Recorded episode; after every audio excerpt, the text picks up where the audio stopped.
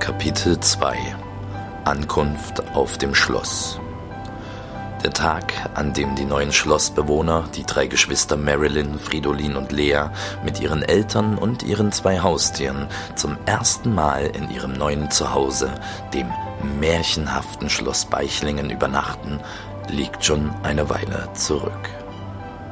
Sie kamen spät am Abend an. Alle waren hundemüde. Sie hatten eine lange Autofahrt hinter sich und laut Navigationssystem die letzten hundert Meter noch vor sich. Sie fuhren, der Vater saß am Steuer, auf ein altes herrschaftliches Haus zu, an das andere Gebäude angebaut waren.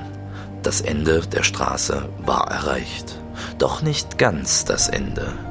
In dem mehrstöckigen Haus mit den vielen Fenstern, das vor dem Auto nun mitten im Weg stand, klaffte ein riesiges Loch, wie ein gefräßiger, offenstehender Mund das untere Eingangsportal des Schlosses. Ein Mund, der einen verschluckt und auf der Rückseite des Hauses wieder ausspuckt. Auf den letzten Metern ihrer Reise wurden alle noch einmal ordentlich durchgeschüttelt und wachgerüttelt, denn es ging über uraltes Kopfsteinpflaster die lange Auffahrt zum Schloss hoch. Aber es war bereits ziemlich dunkel draußen, und so sahen sie alle nicht wirklich viel vom Schloss. Die Scheinwerfer des Autos huschten über zahlreiche lange Mauern und Dutzende unbeleuchtete Fenster. Dann blieben die Lichtkegel der Scheinwerfer an einer großen, massiven Holztür hängen, und das Auto kam vor der Eingangstür zum Stehen. Noch ein Portal, umgeben von zwei großen steinernen Säulen. Viele kleine Figuren und kaum lesbare, in den Stein gehauene Texte verzierten diesen Eingang. Den Eingang zum größten der zahlreichen Schlossgebäude. Der Vater fummelte an einem monströsen und furchtbar schweren Schlüsselbund herum und probierte die Schlüssel der Reihe nach durch, bis er den passenden fand und die große Holztür mit einem Ächzen und Knarzen aufschwang. Marilyn, Fridolin und Lea nahmen ihre Reiserucksäcke aus dem Kofferraum und folgten den Eltern ins Innere des Gebäudes. Fünf müde Augenpaare wanderten nun durch die Eingangshalle und richteten sich auf die enge Wendeltreppe, die nach oben führt. Die alten Fackeln, die hier überall an den Wänden hängen, brannten nicht. Wahrscheinlich wurden sie schon seit vielen, vielen Jahren nicht mehr entzündet. Moderne, elektrische Wandlampen sorgen heutzutage für Licht.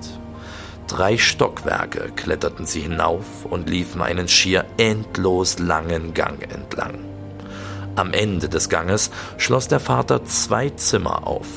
Die Eltern bezogen eins der Zimmer, die drei Geschwister das andere.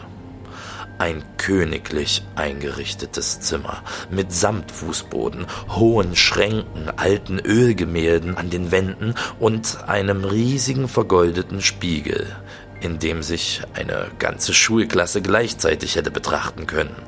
Und mindestens eine halbe Schulklasse hätte auch in dem riesigen verschnörkelten Bett Platz gehabt.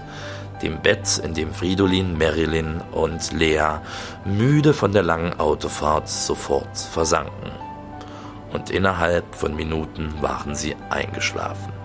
Aber Außer unseren drei jungen Helden und ihren Eltern gab es noch zwei Lebewesen, die an diesem Tag zum ersten Mal ihr neues Zuhause sahen und auch im Schloss Beichlingen einzogen. Zwei Vierbeiner, die zwei Haustiere der Familie, Zarko und die Namenlose. Zarko ist ein sehr spezieller Gefährte. Wo auch immer er auftaucht, bekommen die Leute große Augen und reagieren sehr unterschiedlich. Manche haben Angst vor ihm und schrecken sofort zurück, andere trauen ihren Augen kaum. Und wiederum andere finden ihn auf Anhieb so süß, dass sie ihm entgegenlaufen und ihn streicheln wollen, wie einen gewöhnlichen Hund.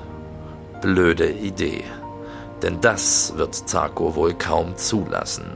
Wölfe lassen sich bekanntlich nicht streicheln und Wolfshunde auch nicht. Zarko ist ein Wolfshund und sieht aus wie seine Artgenossen, die in freier Wildbahn leben. Wölfe und Wolfshunde sind Rudeltiere, sie passen aufeinander auf Und auch unser Zarko hat sein eigenes Rudel, seine eigene Familie. Zwar besteht sein Rudel nicht aus Wolfshunden, sondern aus Marilyn, Lea, Fridolin und ihren Eltern, aber er betrachtet sie als seine Familie und beschützt sie wie ein anständiger Rudelführer. Regelmäßig fordert er auch seine Kuscheleinheiten ein oder zerrt seine Herrchen an der Leine durch die Gegend. Begegnet er anderen Menschen, so geht er auf Abstand. Und kommen die Menschen dann auf ihn zu, so beginnt er laut zu knurren. Was passieren würde, wenn sie ihm noch näher kommen würden, das wissen nur Zarko und sein Rudel. Denn bisher hat sich das noch niemand getraut. Eine Sache, die sich Zarko jedoch selbst nicht zutraut, ist ziemlich witzig.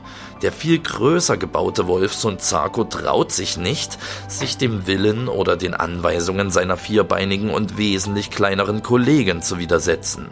Die namenlose, aber sehr schöne Katze mit dem silbernen Fell hat ein enormes Selbstbewusstsein. Sie flaniert schon in der ersten Nacht über die Schlossmauern und durch die Flure im Schloss, als wäre es ihr Schloss und sie die Chefin. Es gibt viele Katzen rund um das Schloss, das hat sie gleich bemerkt. Aber es sind gewöhnliche Dorfkatzen und ein paar wildlebende Katzen. Katzen ohne anständiges Benehmen und ohne Sinn für Stil und Humor. Sie, die Namenlose, die genau deshalb die Namenlose heißt, weil ihre Herrchen und Frauchen ihr nie einen Namen gegeben haben, hält sich für etwas ganz Besonderes. Man sollte es ihr nicht zu oft sagen, aber eigentlich ist sie das auch etwas Besonderes.